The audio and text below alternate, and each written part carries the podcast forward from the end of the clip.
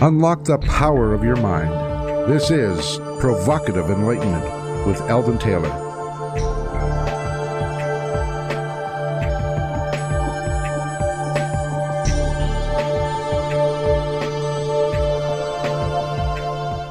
Welcome and thank you for joining us today. The next hour is devoted to learning something more, not just about the world of shoes and ships and sealing wax, as my pretty bride likes me to say, but about how, what, and why we believe as we do. A time for the open-minded and a time for those willing to question what they think they know or what they may believe. Those willing to be uncertain for an hour. I'm Eldon Taylor, and this is Provocative Enlightenment. All right, you're invited to join our chat room by going to ProvocativeEnlightenment.com/chat.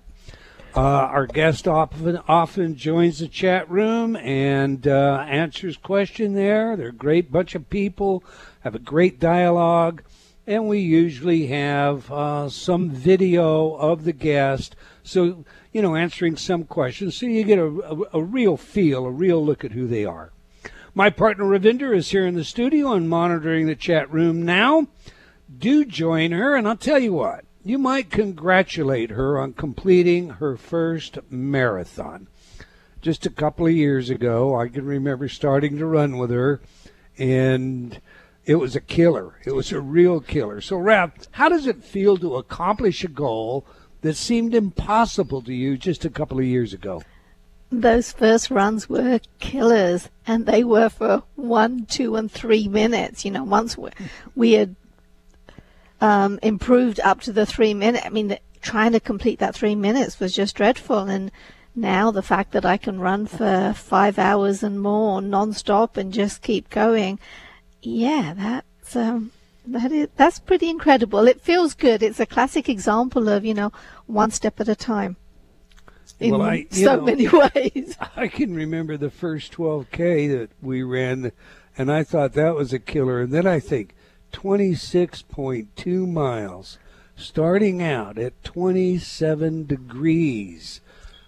You know, the hills that are involved in that qualifier, and it is a Boston qualifier. Yes. Not that I qualified.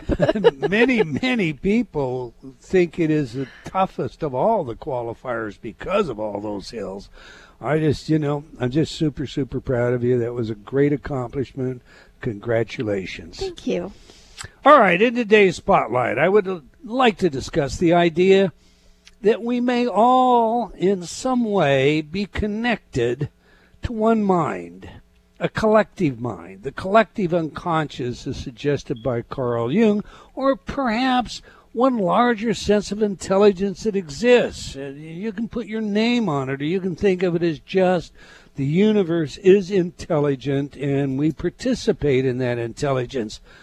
But moreover, we draw upon it from time to time. Is that possible? Think for a moment about your own experiences. Have you ever had a premonition that came true? Have you ever thought of someone just before that person rang you on the phone? Have you ever felt a gut feeling that warned you, only to discover why the warning just a short time thereafter? Have you ever had a dream that foretold of a future event that seemed to come true? Have the hackles on your neck ever stood up informing you that something was wrong or that danger lurked near? Webster defines a premonition as, quote, a strong feeling that something is about to happen, especially something unpleasant, close quote. In the movie Premonition, Linda Hansen, played by Sandra Bullock, dreams her husband has been killed in an auto accident. When she figures out that this was a premonition, a precognitive sort of experience, she sets out to change the future and prevent the tragedy. How many tales of precognitive dreams have you heard or experienced? In an article titled, Is Precognition Real? Cornell University lab releases powerful new evidence that the human mind can perceive the future, Professor Daryl Bem informs us that time does not flow strictly forward. Bem puts it this way, quote, precognition and premonition are themselves special cases of a more general phenomenon the anomalous retroactive influence of some future event on an individual's current responses, whether those responses are conscious or non-conscious, cognitive or affective. Close quote. In general, according to a 2002 survey by the U.S. National Science Foundation, 60% of adult Americans agree that some individuals possess psychic powers. Now, most scientists do not agree with this, but that doesn't make it untrue. When I speak to people, most folks have experienced some form of psi, ranging from deja vu to precognition. The real problem for those who reject this possibility as real is that this sort of experience is subjective. So to that end, Professor Bem actually set up an experiment that could be used to replicate his experimental findings. Unfortunately, very mixed results have led to many questions about his initial findings. The methodology appears to be very, very tight, but the replications, well, that's another question. So where are we? Is precognition real or not? I, for one, am convinced precognition, premonitions, and more are real. Why? Because I have repeatedly experienced them myself. Indeed, I have shared many of these stories in my book, What Does That Mean? Those are my faults. Yeah, my faults. That may be true, too. My thoughts. What are yours, Ravinder? I find the whole subject matter really interesting. You know, it gets kind of murky when you talk about premonitions. I mean, I've had experiences that were so crystal clear that I was 100% positive that it was a premonition of some kind, and it didn't come to anything at all. Some of the ones that did come about, you know, they weren't as clear to me. But where I get the bulk of my evidence is from your experiences. You have done some really interesting things in the time that I've been with you, that it's like, no, there's definitely, I mean, you have certainly plucked information out of the ether that I had no idea how you managed to do. And yeah. So I'm convinced that these things exist. I think they get confused because I think lots of people want them to exist more, and so they can fantasize about them themselves or attribute daydreams to real premonitions or Let's stuff. Get some it's framing here, some context here if we can a little bit, okay? Because I'm gonna, you know, challenge you a little bit on you haven't experienced this, but then I have to qualify it because, okay, you're a scientist, you're working in a lab, you're a microbiologist, you know, trained in hard science, you know, for all intent and purposes, it's a materialistic world. You visit your first psychic fair and you see something like Reiki, and they're selling how you can be a Reiki person. You laugh and scoff and walk away. What nonsense, who would believe this silly stuff, etc. But you saw yourself a psychic, and the psychic said, you'll have to, you know, fix this for me if I paraphrase it incorrectly. You're going to marry a doctor. You're going to move out of country. You're going to da-da-da-da-da-da-da-da. All right. Is that true or false? Absolutely true. I was going to move to America, marry a doctor who wore cowboy boots. I was in London at the time. Nobody wore cowboy boots. Yeah.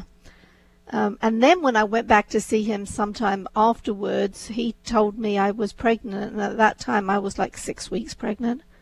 And he couldn't possibly have known. I mean, I barely knew, but he did. So, yeah. Okay. I've certainly had some interesting experiences. So you absolutely have had those experiences. I think, you know, one of the things that I tried to draw out and what does it mean is we all have these anomalous experiences, especially when we're younger. But we're taught that they're not real. You know, it's a figment of our imagination. Or we can't accommodate them. You know, our psychology can't fit them into some explanation. So we just kind of ignore them. And we do more than ignore them. We actually repress them. You, for example, heard me speak about this once and said, okay, I'm gonna try and remember all of those experiences I have had. And so you wrote down all of these experiences. And then you went away and you couldn't remember any of them. I forgot them again. The only time I can remember them is when I go back and look over my list. And so whenever I do spontaneously remember something, I do try to put it on that list. And I find that itself absolutely fascinating, because I think that is the case for the vast majority of us. And yeah, it's a variation on the veil, and yeah, it intrigues me. A lot of revelation, self-discovery available in that. I think that's part of what I mean when I say to you, living into ourselves. Okay. Every week we read some of your letters as our way of involving you while paying respect to the very important role you play in making this show successful. Last week, our show featured Professor John Barge, and we discussed his work and book, Before You Know It, The Unconscious Reason We Do What We Do. A great interview. If you missed it, please go get it. And Professor Barge will be back on the show. I think we've got him scheduled to come back in December now. Yeah. Is that correct? Okay. And we'll get into some of the very specific things. But, you know, last week's show was essentially the theory, how it works, why it works, and whether or not we have free will. Mike wrote, this was the interview which hit the wow button. I must listen again and get the book. Brian wrote, really good show, quick, speaking to the point, articulate guest covering foundationally challenging material. Can't wait for his next visit to the show. Richard wrote, such an important subject, really a subject central to just being a functioning human being. Moving on, Jack wrote, I have used your subliminal programs to help with several problems in the past 20 years. I highly recommend InnerTalk programs as very helpful.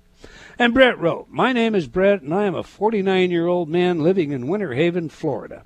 I'm a huge fan of Dr. Taylor and the InnerTalk programs. I purchased the Pillars of Success package, and I had a very good experience with it, and am still using it regularly as my go-to mind rescue kit. I have, however, come to understand that at 49 years of age, I am deeply programmed and am in a fight for the very freedom of my own thought. My point here is that I believe in this technology and feel that it will be a main tool in my journey to freedom. I think that InnerTalk and the other tools that Dr. Taylor has created will be the front lines of this battle. Well, thank you very much, Brett. And all of you, that's all the time that we're going to take for letters today, but we do love your comments, so please keep them coming. You can opine by writing to me at Eldon, that's E-L-D-O-N, at EldonTaylor.com, or by joining me on Facebook at Dr. Eldon Taylor. We do sincerely appreciate your thoughts, your ideas, and your feedback. Now to today's show, The Premonition Code with Dr. Julia Mossbridge, and actually it's Professor Julia Mossbridge. So let me tell you a little about today's guest. Julia Mossbridge, MA, PhD, is a futurist trained in cognitive neuroscience. She is a fellow at the University of Noetic Science and a visiting scholar at Northwestern University in the Department of Psychology. Dr. Mossbridge is the co-author of Transcendent Mind, one of the first academic books to examine paranormal experiences, published by the American Psychological Association in 2017. Her research focus is precognition and the possibility of time travel. Deepak Chopra had this to say about her new book, The Premonition Code. Quote, Dr. Julia Mossbridge and co-author Teresa Chung show us that our everyday notions of time do not reflect the scientific reality of how time can work in our lives.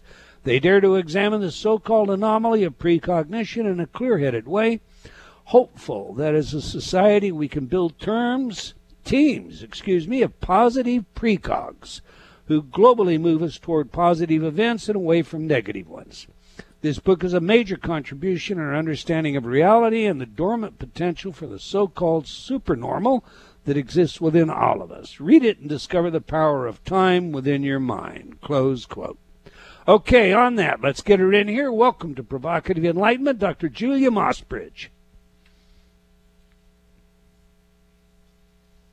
Hello, Doctor.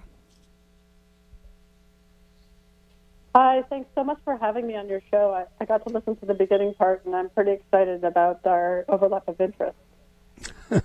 Okay. We like to know three things on this show, Dr. Mossbridge. Who is the messenger? What is the message? And, of course, how do we use it? So to that end, what are you passionate about and what led you to writing your new book?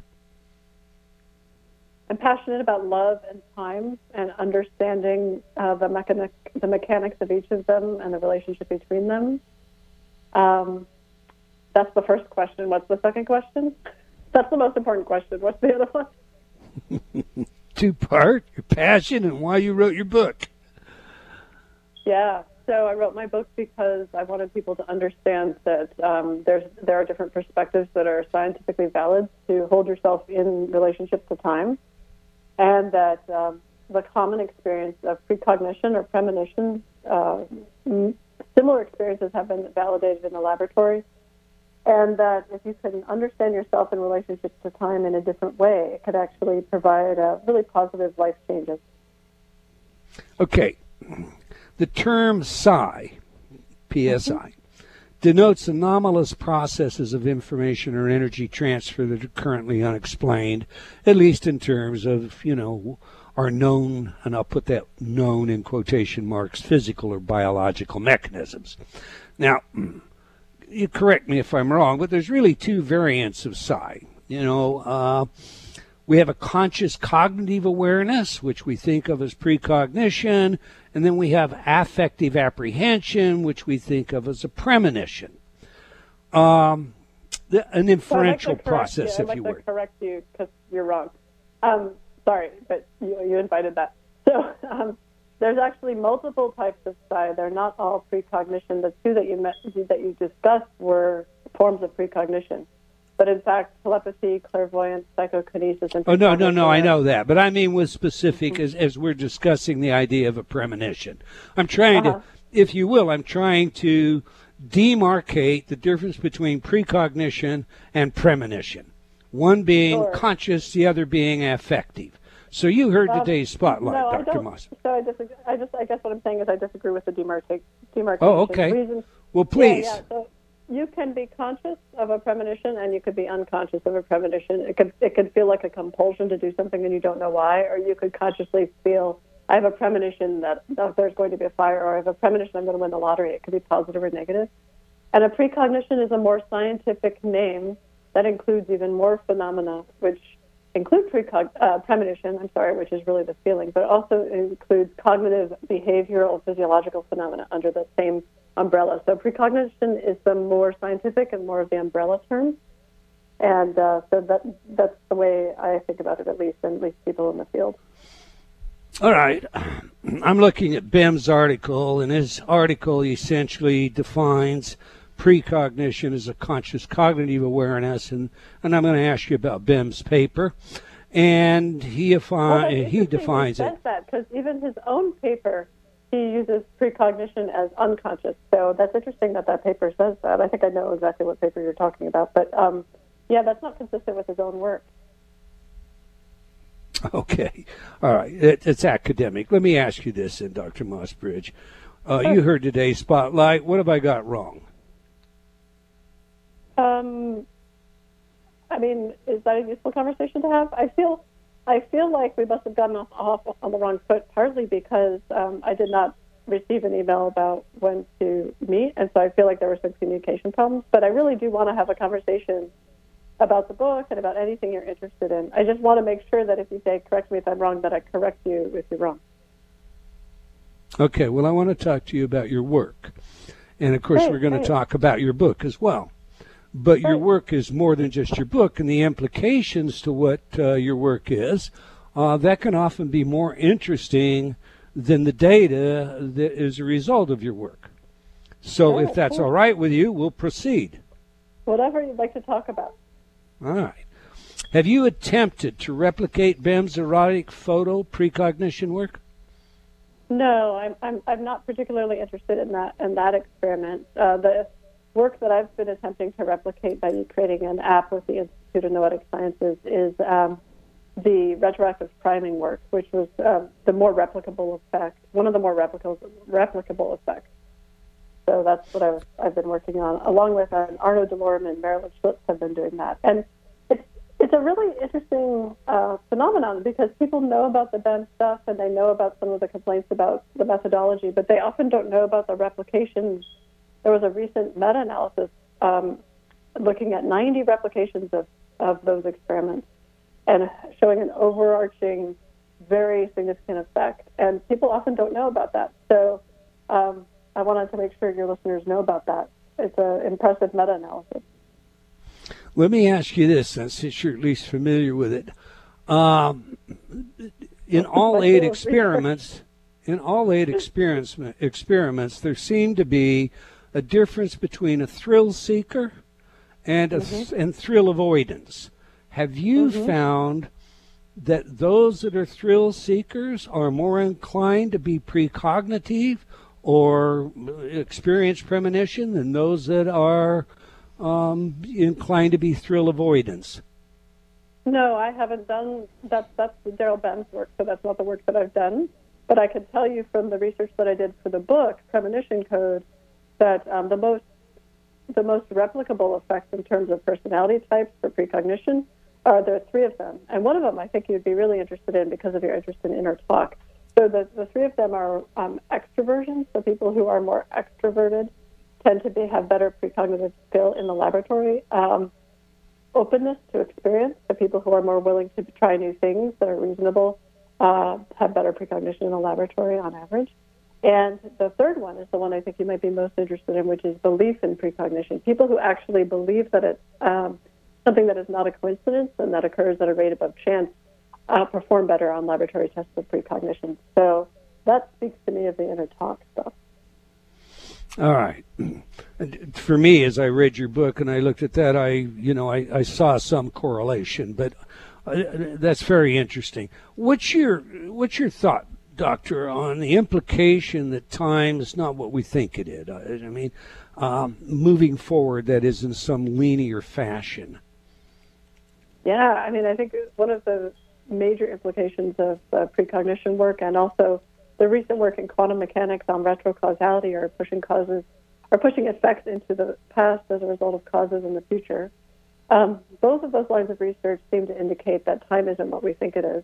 Even if, back in 1905 with Einstein's special theory of relativity, even if that didn't convince you that time isn't what we think it is, certainly the more recent retrocausality and precognition work indicate that our sort of folk wisdom about time, that events move from past to present to future, and our experience of them flows from sort of the present moment, memories of the past, and not being able to truly predict the future, that is sort of our folk wisdom, but it's not accurate. I tend to liken it to how long it took physicists and others to recognize that there was more to the electromagnetic spectrum than just the visible light area of the spectrum. Sure. So when that was discovered, it became clear that our perceptual skills were limited by our perceptual organs. So just because our eyes could only see a certain portion of the electromagnetic spectrum, we decided that that's all that existed, and we had to convince ourselves otherwise. And I think the same thing can be said, in 50 years or so, or maybe 10 years, when we look back on this period where it took a while to convince people, just because you think time is moving in this way, that's because of your perceptual organs, essentially, and the way that our brains are working, but not necessarily because that's actually how time works. So think of this in terms of something that's a little more speculative and philosophical.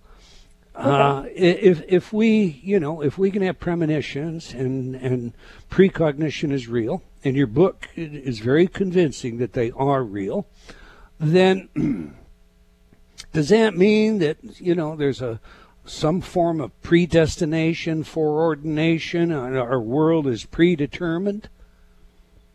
Yeah, that's the question. That is the number one question, right? So there's so many ways in which precognition could be a real effect, and the world doesn't have to be predetermined. Events don't have to be predetermined. And one way would be if what we're sensing with precognition is probabilities of an event rather than the event itself. And another way would be if the world isn't predetermined at all, and what we're doing is sending back information from our future selves into the past. So it's completely open, but we're essentially reading our future mind of what does happen. So those are two sort of strange but interesting examples of what could be going on. It's very difficult to test, although there's some evidence that the version where you're looking at probabilities might be what's happening, and that's based on Dean Radin's work and some other folks' work, Dick Bierman's work, related to experiments in which they set up a probability of a particular event and then they change it at the last second after either the physiological measure has been taken or after the behavioral measure has been taken. And then you can get into all sorts of arguments because people have been able to predict the change of the probability. And so it's really an open question right now, and I think it's a really interesting one. But I can tell you that psychologically, people do much better when they don't feel that the future is set in stone. People do much better psychologically when they feel that they have free will and that they can change and influence future events. And so that's what I tend to think is the right way to talk about it until we know, anything scientifically that tells us anything otherwise. Okay. Yeah, and I should take a break right this minute, but I want to tie this together so we're not separated by a break. And I know you know this. Libet's cortical, evoked potential, telling us that, everything comes from the unconscious. fMRI today showing that a technician can actually know what we're going to choose on average, 3 to 6 seconds in advance of our choice. And I know you know all about this kind of stuff. So, and men like Franz de Waal, have actually told me on air that free will is a grand illusion. We have this element of precognition and predestination, and then we have this correspondence with perhaps the absence of free will or the illusion of free will, and I argue against that. I think, there's an underlying program that we actually rely on and we don't think enough, but we can choose to do differently. Do you see, because your work has shown that you can use precognition to actually alter the future. So do you think that free will and all of this, the predetermined kinds of paths that we take, that they correlate in some way?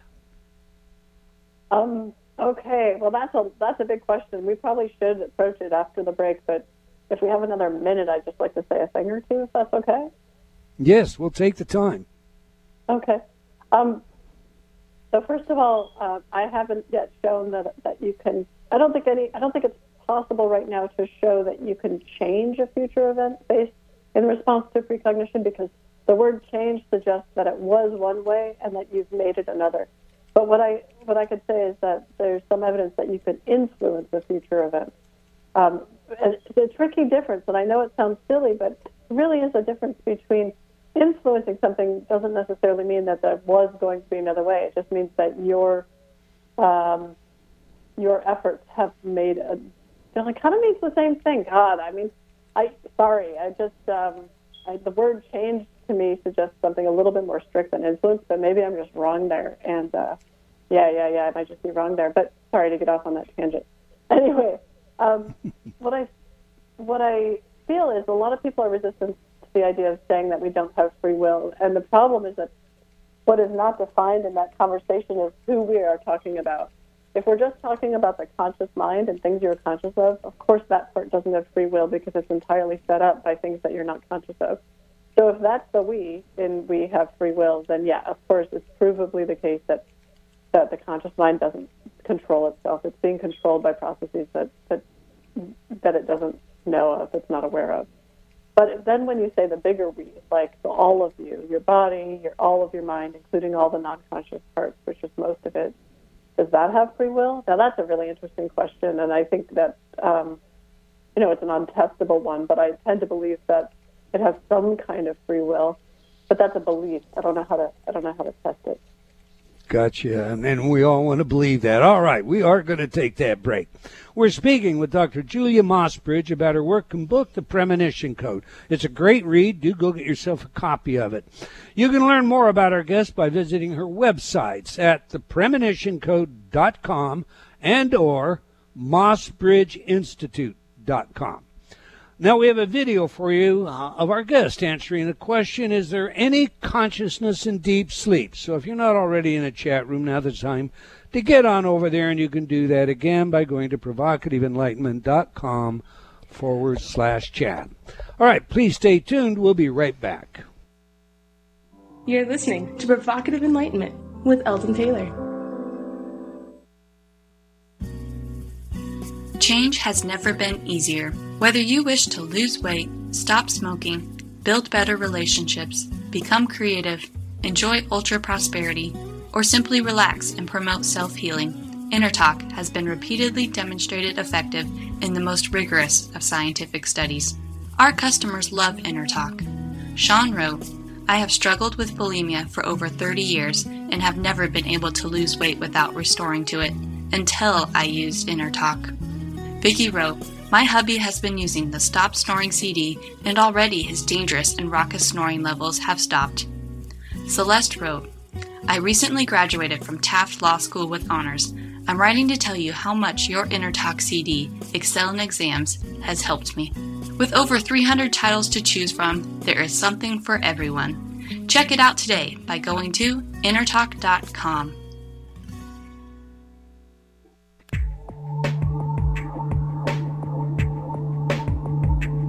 Unlock the power of your mind. This is Provocative Enlightenment with Eldon Taylor.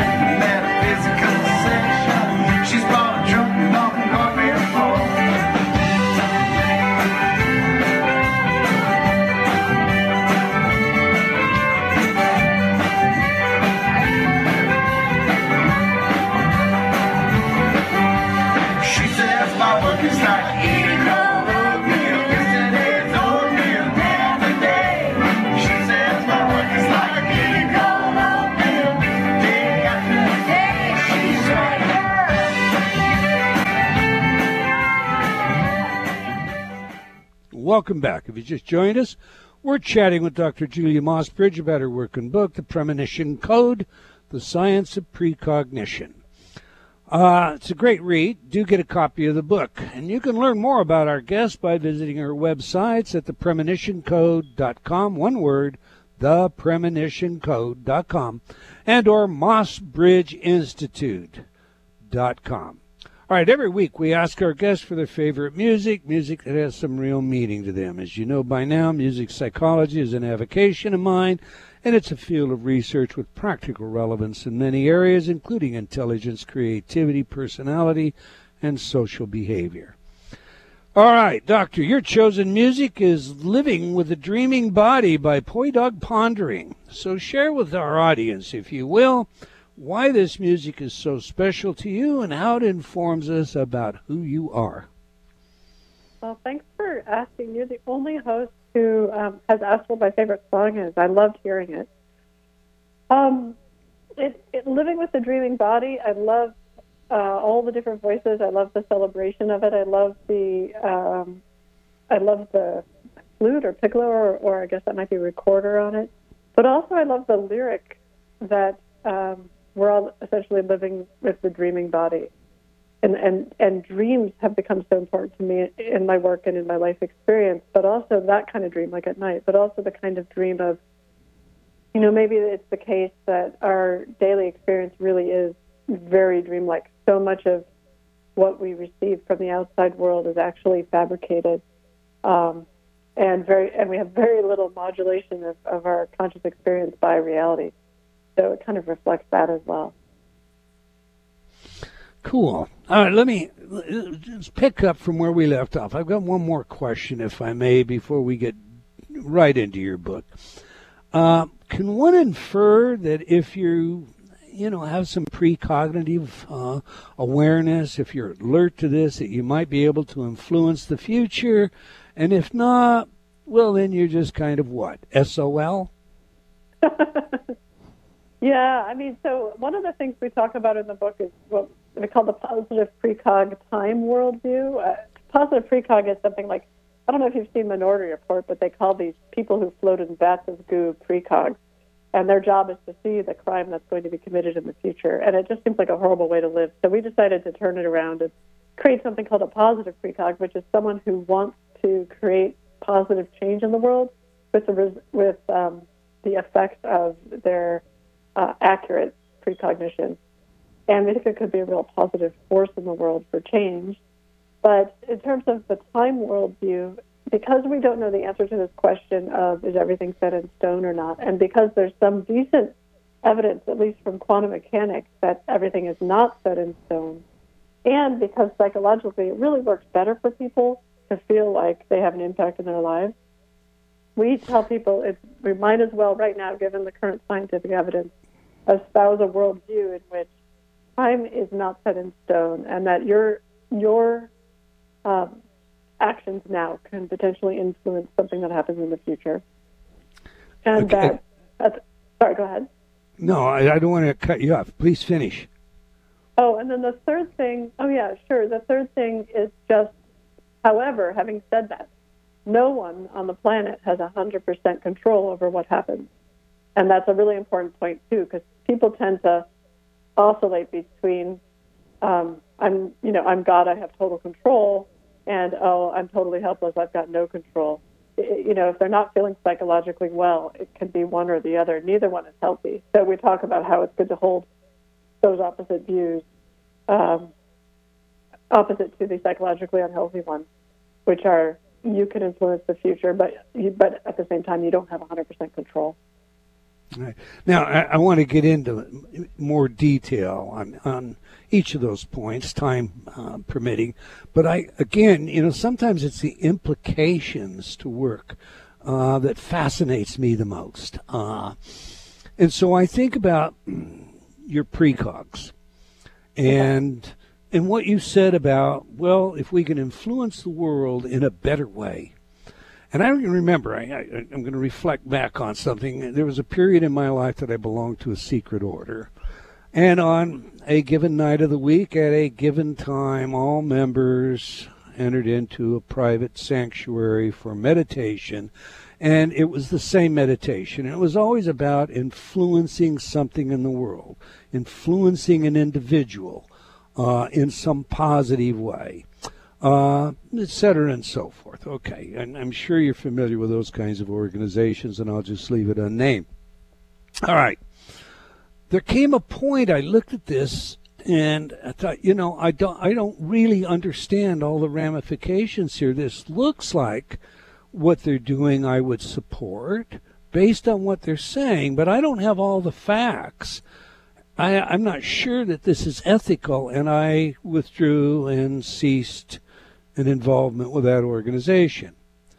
When you look at doing the best, improving the world, do you have any concern that maybe the standard a person applies to improve the world is not really an improvement, it only looks like one, or that it is creating a forced world for others, which in a sense deprives them of their co-creative input in this universe that we live in? So I'm looking specifically at the ethical. What do you think the ethical implications of that are?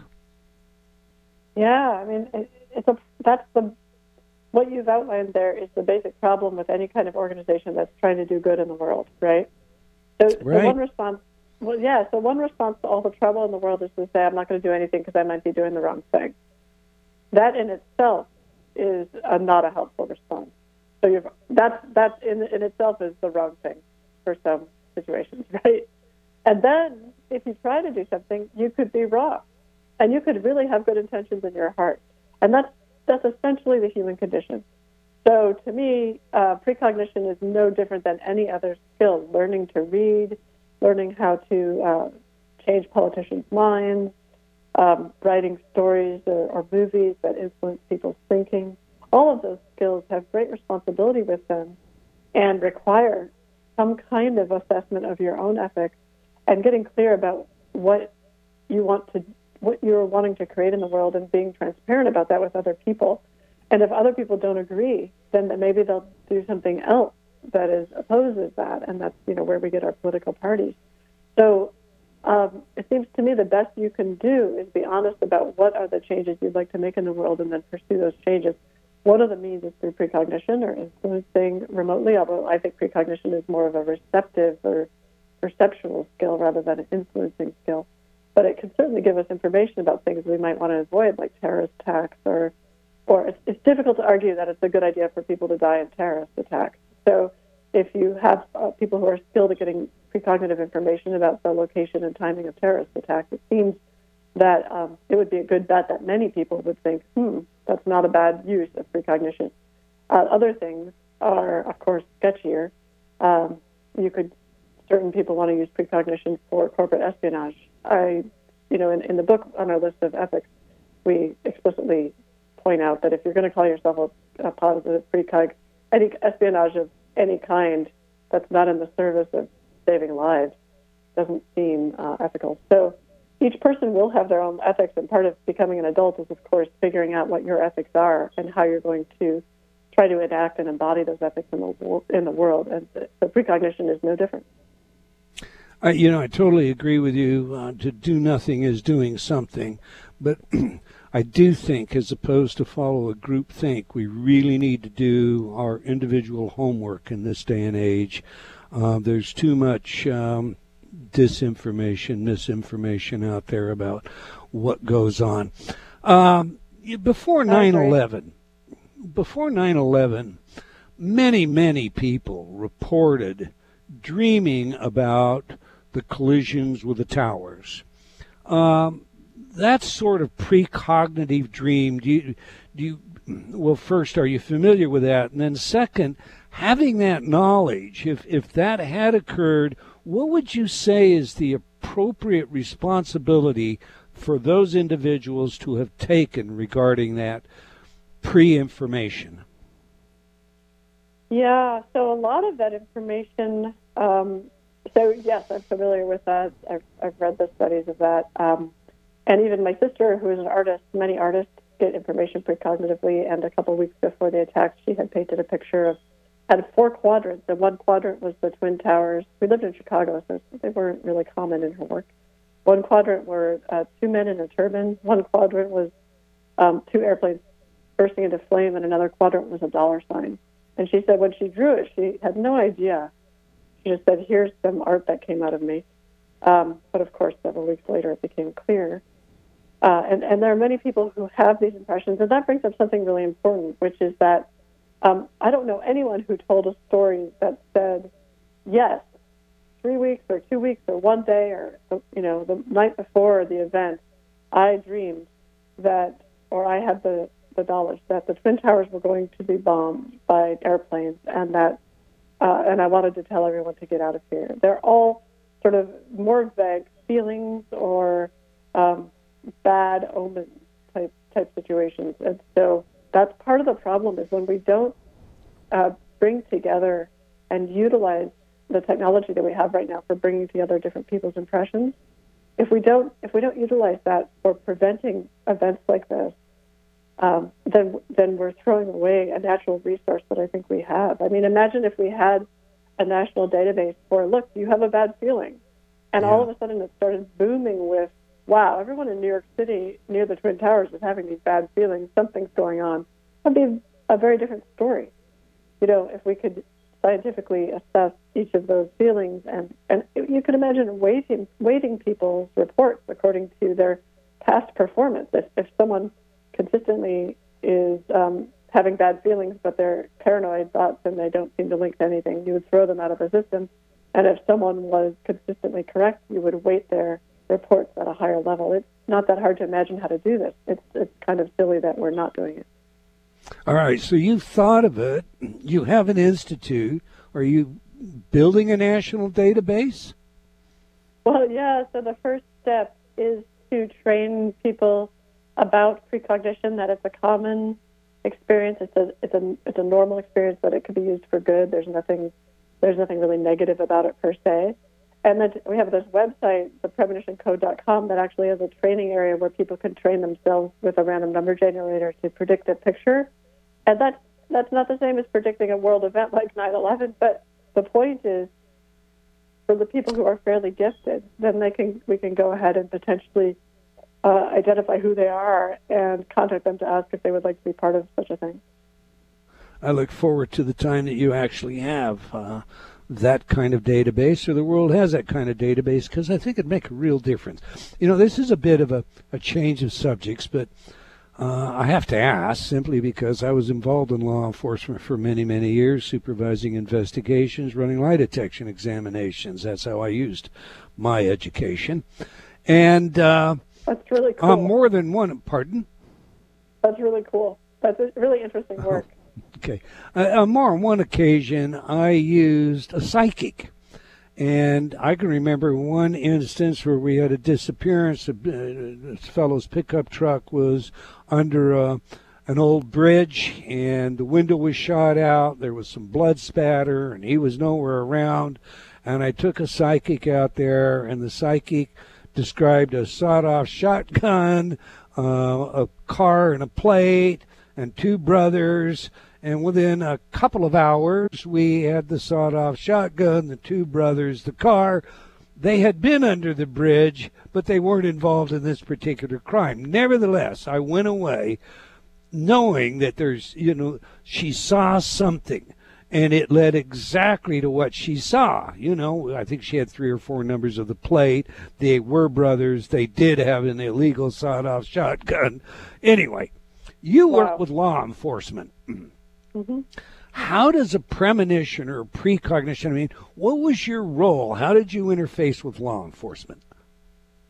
Well, you know, I have, since I was a child, I've had precognitive dreams that are fairly detailed, and I've kept a dream journal. And a couple of years ago, I dreamed in detail about a terrorist attack in Kuwait City during the noontime prayers. And in my dream, it was all shown to me. It's very rare to have a dream where it's shown to you, and in fact the letters of the date were shown to me in the dream. So it was laid out for me. The only thing that wasn't clear was the exact location, which, by the way, makes it completely useless because I'm like, great, a terrorist attack at some mosque at the noontime prayers on this date, and I don't know what the location is. So what do you do with that? Again, if we had a database, if someone else had a dream that just had a location and an attack but didn't have the date, then maybe we could put them together, right?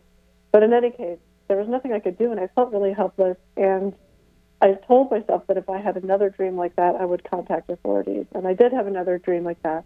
But I contacted a friend who was in the Navy, and I said, what do I do? You know, how am I actually going to reach people who will take me seriously? And he said, well, you know, you got a PhD and you study this stuff. They might take you seriously. Let me hook you up with someone. And not naming any particular agency, but they hooked me up with an agency, with a guy, a special agent at an agency, and we've been working together on and off ever since. And at first, it was all dreams, and I had the weird experience of actually dreaming I was in his body, and I told him about his arm and things like that. And then that got too weird and decided, and also too useless, right? Like I would see things that he already knew about because it was as if I was looking through his eyes, but he doesn't need more information about what he experiences. He already knows that. So we changed it up. And instead, I started doing what I call controlled precognition, which is what we teach in the book and on the website, which is where you sit down and you say, now I'm going to try to get information about any question that's associated with this 8-digit number. And so he would write down an 8-digit number, and then he would put a question next to it on a piece of paper, but he wouldn't tell me the question. He would just send me the number. And then it's much easier. It's really ironic, but it's much easier to get information that's accurate when you don't know the question, because when you know the question, your conscious mind starts analyzing things and saying, oh, it could be this, it could be this. If you don't know the question, all you've got is the information that comes in. So that's how I've been working with them. Yeah. You know, we're running short of time, and I've got 2 really important questions. I would normally separate them, but I'm going to throw them to you at the same time for the benefit of our audience. First, okay, one. Great. First one, you can improve your psychic ability or precognitive premonition ability when I read your book, and our audience should be able to learn how to do that. You explain. Second, you can make money in the market, and you've made quite a bit in the market utilizing this tool. Flesh that out for us, if you will, in 1 minute or less. Okay, actually, no, it's not I who has made that money. I'm an advisor for a company that has made that money. And you can find out more about this organization. It's called the Applied Precognition Project. Marty Rosenblatt's project made that money, and then using precognition. And what you do is you ask people who are skilled to predict what picture they'll see tomorrow. And the picture they see tomorrow is based on the direction of the market. So if the market goes up, they see one picture. If the market goes down, they see another picture. And they have no idea what picture they're going to see, but each of those pictures are tied to bets. And so if 13 people say, I'm going to see a picture of a cow holding a toothbrush in its mouth, then they say, okay, well, that one's associated with an up bet. So we'll make an up bet on the market. And then the next day, they send them the correct picture, whether it's the up bet or down bet picture. And so that's a summary of how people do that. And yeah, if you want to learn how to do that, using my website is a great tool. Okay. All right. Well, we are out of time. I want to encourage all of you to go get the book, The Premonition Code, The Science of Precognition, How Sensing the Future Can Change Your Life. It's a great read, The Premonition Code. Don't miss it. I want to thank you, Dr. Mossberg, for your willingness to share with us today, and for your time and energy in doing so.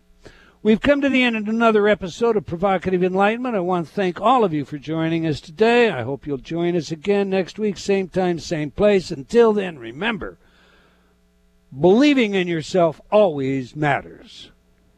Provocative Enlightenment has been brought to you by Progressive Awareness Research and other sponsors. Provocative Enlightenment is a syndicated show and appears on other networks. For a schedule of show times, visit ProvocativeEnlightenment.com.